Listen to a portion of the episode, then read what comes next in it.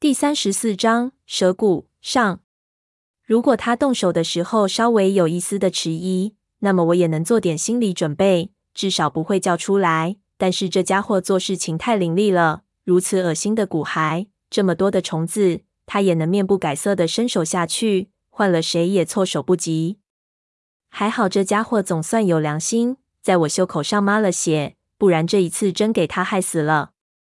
镇定了一下。发现转瞬之间，四周的虫子已经一只也看不到了。一边惊叹它的威力，一边又郁闷起来。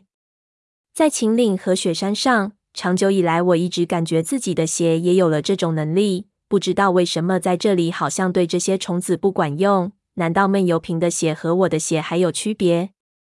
我的血火候还不够。闷油瓶把从骨骸中加出来的东西放到了矿灯的灯光下，仔细的看起来。我凑过去，就发现那是一件青绿色的、大概拳头大小的物件。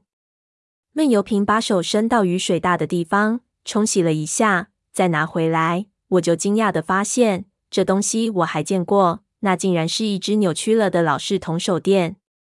稍微看了一下，我就知道这东西是八九十年代改革开放之后的东西了。铜的外壳都锈满了绿色，拧开后盖一看。里面的电池烂得让人好比一团发霉的八宝粥，我心里疑惑到了极点：这种东西怎么会出现在这里？这具动物骨骸里？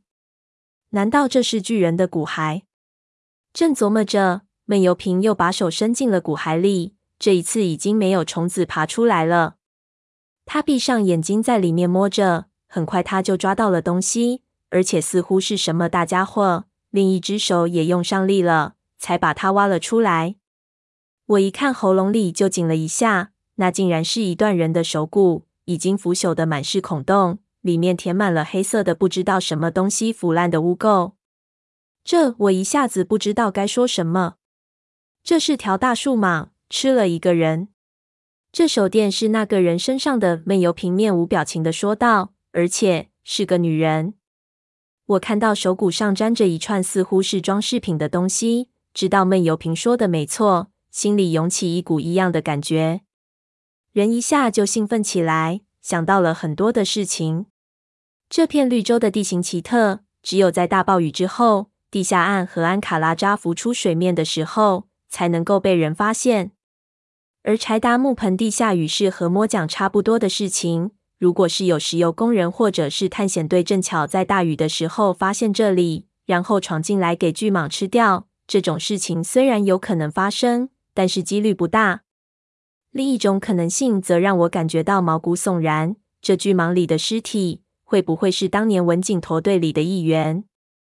毕竟，当年的文景在最后关头放弃了进入西王母宫的机会，自己回来了。然而，进入西王母宫遗址的霍林他们最后如何，连他也不知道。